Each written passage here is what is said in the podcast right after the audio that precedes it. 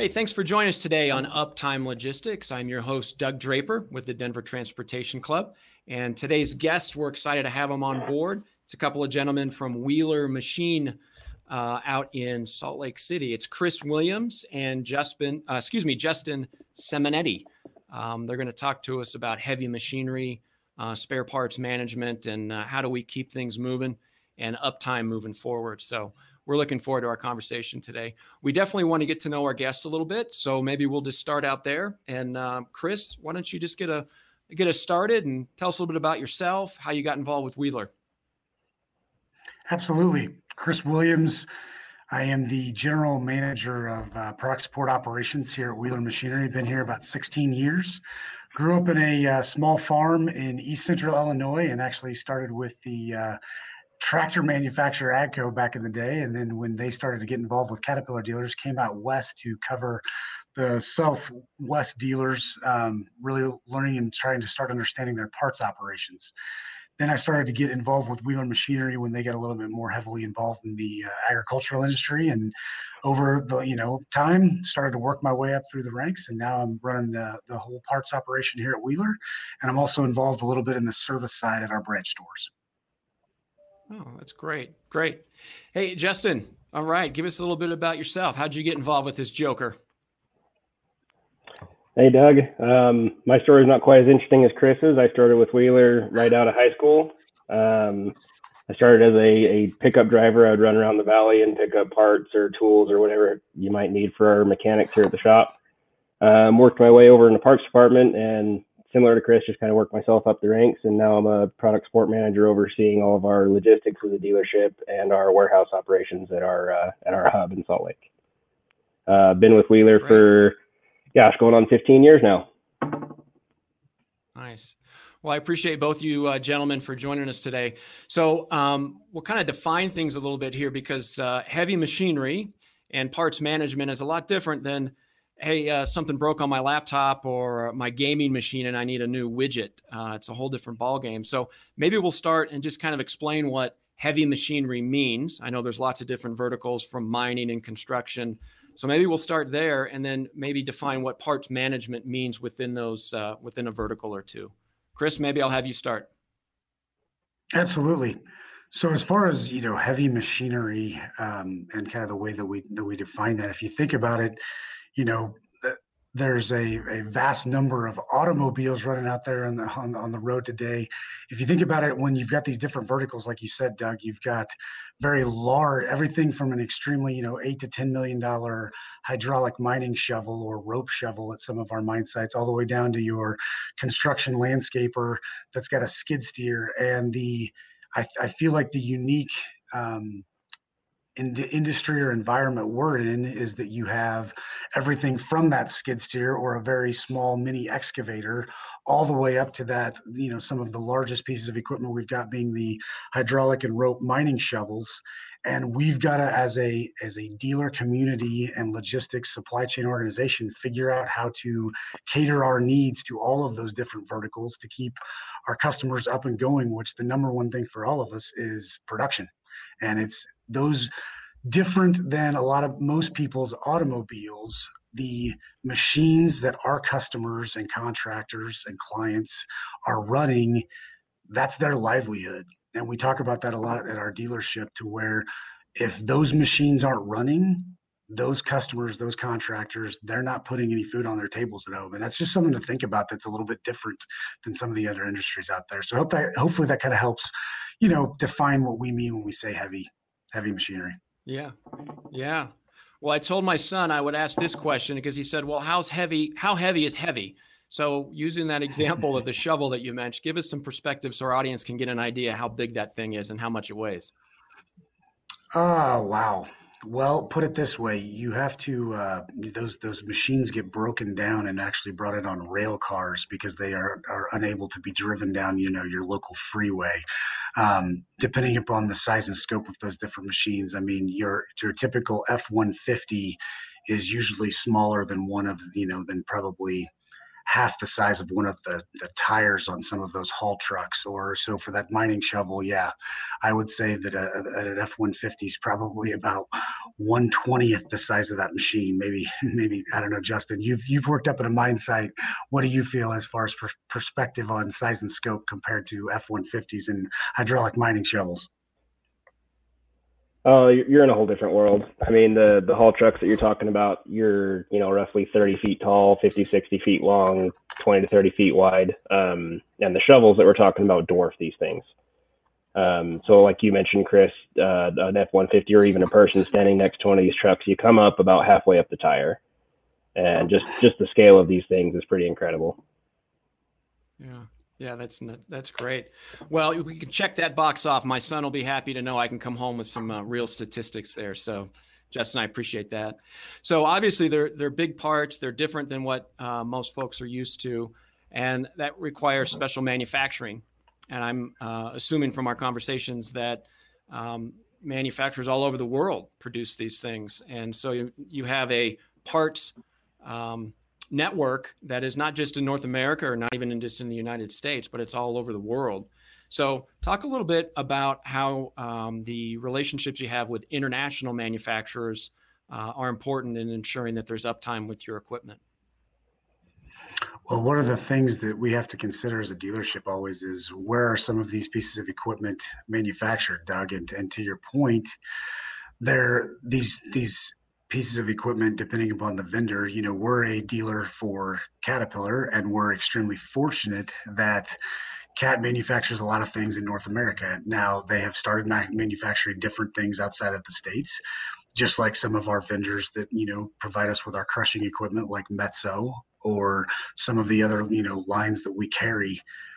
Um, one of the challenges especially when you think about uptime logistics that all of these manufacturers face are how much inventory or investment in those parts in an inventory can they put in different areas of the globe depending upon the demand and the needs that are out there because it's extremely expensive to put very high dollar parts scattered in every location for just in case there's a downtime situation.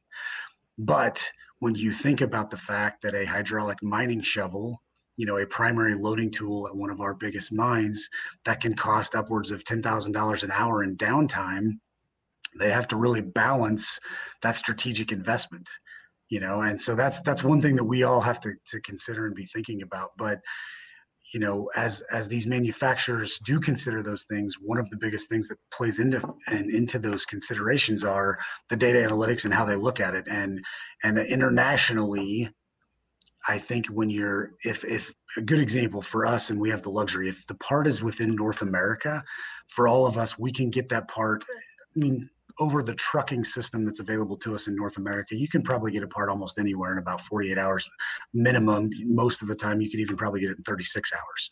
If it's outside of the United States for example over in Europe or somewhere like that then you're talking a week which even in today's world Justin and I were were talking about this a couple days ago it's pretty incredible that you can get a part that's you know of size and scope very heavy still within the united states or to the united states within a week but if you just start to calculate up those dollars at hmm. $10,000 an hour when a primary loading tool or a mining shovel is down, you can start to think about how expensive that becomes for some of our customer base. Yeah. Yeah, absolutely. I can appreciate that. So there's a, a variety of questions I was going to jump into, but I think a lot of these are going to be answered through kind of a, uh, a process we'll walk through, and you guys refer to it as alternative option sourcing, right? It sounds kind of a, a big term, but it's really like, what the hell do we do when something breaks, right? And uh, and I think it'd be good to kind of walk through that a little bit because it's not just something uh, malfunctioned or something broke. Get a new part and get it there as fast as you can. Obviously, you're looking to manage um, your money and make sure that you find the closest part available. So maybe we just talk a little bit about the alternative option sourcing kind of checklist that you guys go through um, to ensure that uh, everything's up and running. Absolutely. Um, and you know what? I think it would be great to to have Justin kind of walk us through because just Justin has dealt with. Justin's actually had a, an extensive knowledge in, in our field service operations here at Wheeler Machinery. And when a field service technician goes out to a machine and the machine is down, and for example, we don't have that part readily available, you truly have to come up with alternative solutions because again at the end of the day with uptime logistics it's all about putting the piece of equipment back to work to help the customer produce. So what i'll have justin kind of walk you through is these are the steps as far as when the when the exact part isn't available. What do you do to, tr- to try to provide that solution to your customer base to get them back up and going as quickly as they can? Go ahead justin. Yeah Okay, thanks, Chris. Um, we actually dealt with with uh, one of these just just yesterday. Um, we have a, a, customer's machine that had a failure in the transmission, needs a new uh, a gear for the drive shaft, and we're asking ourselves these questions: What what can we do because um, our supplier is telling us that gear is going to take us another month to get. so, I mean, you kind of go through your standard list of questions for the technician. Is it something that you could potentially reuse until we get the new part in? Um, in this case, no, that could cause a catastrophic failure, and make it even worse. So that's off the table. Um, you reach out to some of our fellow dealers in the area and just ask them, hey, does anybody have this part? We have a machine down. Um, sometimes we'll shop around on the internet, go to Machinery Trader looking for used parts. Um, obviously, that's not our ideal scenario, us being a dealer and wanting to sell our product and premier products, but ultimately the customer's machine is down. We need to do whatever it takes to get it up and running. Yeah, that's great. So, I know I miss anything there, Chris? No, and, and as a last resort, just so everybody's aware, Doug, is, you know, when we talk about different verticals, you know, whether you've got power generation where it might be a hospital with a backup generator that you're trying to find a part for, or whether it's a skid steer, sometimes, you know, your last resort is that you actually trade out that piece of equipment with an accommodation machine, as we call it, right? But as we discussed, when you're bringing in a hydraulic mining shovel that takes 17 train cars, you know, to actually assemble and it takes two to three weeks to assemble, that's not an option you have when you're talking about the very, very large mining equipment. So whenever you're do- going through those, uh, uh, that checklist, so it sounds like there's a database where you could pull up and say, hey, we have a uh, uh XYZ machine in uh, Wyoming and the flux capacitor just exploded and we need to find another one, you can quickly identify through uh, a mapping system or something to figure out where that closest part is? Or are you guys on the phone making phone calls and, and jumping online? Tell us about how you can quickly find that flux capacitor that just exploded. So it depends on the um, on the piece of equipment and on the manufacturer on how which which set of technology you use. Um, with Caterpillar, we're extremely fortunate to where they have tons of systems available to us to where we actually are able to pull up those systems and look in the in those you know the technology solutions they have available to pull that up. When you have some smaller manufacturers that are for other lines that we carry, um, like you said, Doug, it gets back down to you do whatever is available, and a lot of times that's just picking up the phone and having the the resources and the contacts that you've put in place with other dealers or distributors throughout North America, and that's that's who we call. And we you start to understand who are you know who carry more inventory or or more parts than other distributors, and you start to get you know build those relationships to to come up with those solutions for your customer base. Gotcha. Do you ever go out of the uh, the uh, Caterpillar uh, network to find a part? I mean, has there ever been a situation where I, I think Justin alluded to it, where you go online uh, to uh, to online sources, and it, it's not really a pat, uh, a cat piece of equipment, but it's a st- stopgap, and you need it now. Um, or for sure. Reach out and, and I think absolutely, Doug. I mean, when it comes to uptime logistics, which again is the focus and the discussion of the call, I mean, we, we teach and train our employees to make sure that they're working on providing that solution whatever that option is to get your customers up and going. I mean if you really think about the kind of the three facets that we're talking about on our call here in a perfect world you know you'd have every part possibly readily available at our dealership. Well, I mean, just back to business. I mean, we can't carry every part out there, nor can Caterpillar or any of these other vendors carry it. So what you do is everybody tries to balance it the very best they can based off of the data analytics and the things that they've researched and understand that that where and, and how they wear and try to put that stuff on the shelf. But when you don't have those solutions available, you got to come up with alternative ideas. And we've we've gone out to eBay, Google, we've you know researched other dealers. I mean, it when it is in the alternative option space, we've actually parked, you know, we've gone out found used pieces of equipment and, and taken, you know, parts off of those. I mean, you figure out a solution to get the customer back up and going. That's what that's what our job is. Yeah. yeah. Good, good. I'm sure there's I'm sure Justin, you got tons of stories about interesting times out in the field for sure. So let's talk about um, preventative maintenance, right? We talked a little bit about if something does fail, how do you um, uh, fix the problem and where do you source the the, uh, the, products? But I know there's technologies out there that are evolving that can help do um, you know failure detection systems and things that are on the machinery that will give you a preemptive hey this thing is about to go down. You need to start sourcing or do some type of preventive maintenance. Talk a little bit about some of that technology that's out there nowadays Sure. Justin, do you want to speak to some of that stuff that you guys dealt with in the field a little bit on some of the technology that's on the newer machines and and how we're starting to utilize some of that? Yeah, yeah, absolutely. Um, Caterpillar has a product that that we can install on all of our, at least like Chris said, the newer machines that gives us live feedback on what's going on. It'll tell us if there's any active codes. It'll even tell you, you know, how much fuel the the machine is burning and at what what rate. Uh, it'll tell you when it is, how much it's getting utilized, uh, when the last time it was used, all sorts of data points. Um, and we have a team here at Wheeler that, that monitors these machines for customers. And if they see something abnormal, they're making a phone call and saying, hey, you might want to check this. You might want to check this. Um, you're due for an oil change next week. Do you want us to go ahead and send your filters out to you? Just all, all sorts of things like that where we're trying to be the easy button for our customers. Yeah. Yeah, and if you think about that, um, Doug, really what it, what, well, just just so you're aware, Doug, what that's like is it's just like I mean, it's really mm-hmm. like a health assessment, right? I mean, your doctor checks your blood pressure and those kind of things. Like it's the same thing. We're trying to look at these machines and have kind of a health card for them, and then understand how do you use that information to actually help make better business decisions, right? So from a parts management perspective, the where we're trying to use that in the data analytics space is trying to really gather that information and then help us with better stocking decisions try to you know put things at our different locations and try to you know help the uptime and the and the production of those machines be better because of the information you're gaining from them right? Yeah yeah. Well just like spare parts are potentially hard to find so are good technicians right? So um, has the technology involved where you can do and I, I guess lack of a better term virtual repair where you could have somebody, whether I don't know if they put on optics or they go out on the site and you're like, hey, go look at the red wire and move this around, where an experienced technician uh, wouldn't necessarily have to go to the site, where there's just some general maintenance or preventative that somebody that uh, can provide directions from a control tower, if you will.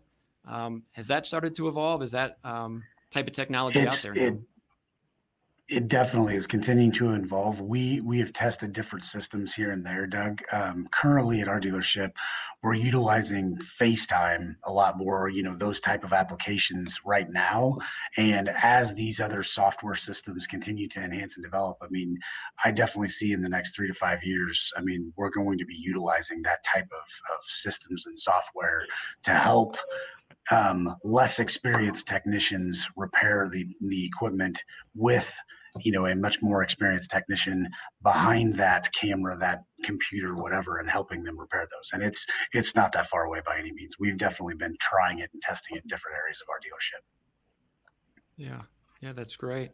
Yeah for sure. And that's a perfect segue kind of into the the uh, the next topic was really um, you know five years out. I like to refer to that as um, you know what, what are things looking like five years out? What are some like future trends that you see? Obviously you know, um, virtual tools to uh, allow efficient repair. What other things are are coming down the road? And even if it's ten years out and it's kind of cool stuff that's uh, eventually going to hit, talk to us a little bit about the future of uh, of parts management. Well, if you think about one of the biggest challenges we face in the parts world is the fact that in a perfect world for parts, every customer would be utilizing these parts and you would keep that turnover to where the parts are coming into your shelves and they're going off your shelves you know at a very rapid pace right? The challenge is is those those very high dollar slow turning as they would say parts are the ones that are the the huge challenge. And i mean everybody has started down the path of trying to better understand 3d printing. How can it help you know in the heavy equipment space? And i would say i mean who knows? In the next 5 to 10 years there's probably going to be a lot of opportunity that that will continue to evolve to where right now you can use data analytics to a certain level to help you plan your inventory on the shelf and get you to a certain point. But what you can't plan for is when that operator backs a haul truck into one of those primary loading tools and you're trying to find parts that you would never ever use from a maintenance or a preventative maintenance perspective, but are actually built when you actually produce the machine what if i mean what if five to ten years from now we're able to 3d print that instead of having to have one or two of those you know entire frames or undercarriages or structures for these large machines just sitting there readily available? And that i mean i definitely think that's going to be a game changer in our industry to both help all manufacturers dealer distributors deal with the excess inventory that to your point ties up cash and all kinds of things i think that technology and 3d printing and stuff is really going to help us you know become more efficient as an entire supply chain logistics network. Yeah. Yeah and i think that to, to your point chris that's a lot closer than than people may see. I, I don't know if there's going to be a 3d printer at every job site but you know maybe there is. You, can't 3d print you know a, a, gigantic shovel but certainly small bits and pieces is uh, is something that's that's coming down the road. So it's been great. For well, sure. I'll tell you what, I, from I think the, yeah, go ahead. Well, I was just going to say, I think the other thing that that is really, I think, continuing to evolve all the time is like Justin was referencing with the the information and the data that the machines are providing to us to help be more prepared for for the parts and things that are going to need. I think that's going to really evolve over the next three to five years to help us with better planning and, and more efficient you know parts stocking for all these machines down the road. Yeah. It's funny that the common theme between a lot of these uptime programs is data analytics. If you have data you can analyze it and get it in the right hands to the right people at the right time. Uh, the amount of efficiencies that you can gain in any industry uh, from what we've seen on our uptime logistics uh, shows is, is, absolutely amazing. So um, it's exciting to, to hear that it's uh, uh, alive and well in the heavy machinery industry as well. So I'll tell you what, Justin, Chris, I can't thank you guys enough for coming on to Uptime Logistics today and tell us a little bit about your business and and how you keep the world moving forward. So thank you so much. I really appreciate it. Absolutely. Thank you, Doug. All right. Well, thanks and I'd like to thank our audience it. for Oh yeah, for sure, Justin. No problem. Thank you. And I'd also like to thank our uh, audience today for joining us at Uptime Logistics. Of course, it's powered by Cap Logistics. You can find more information about the show in the description below. Don't forget to like and subscribe to the uh, the channel, and please visit caplogistics.com for all of your logistics solutions. Thanks again, and we'll see you next time.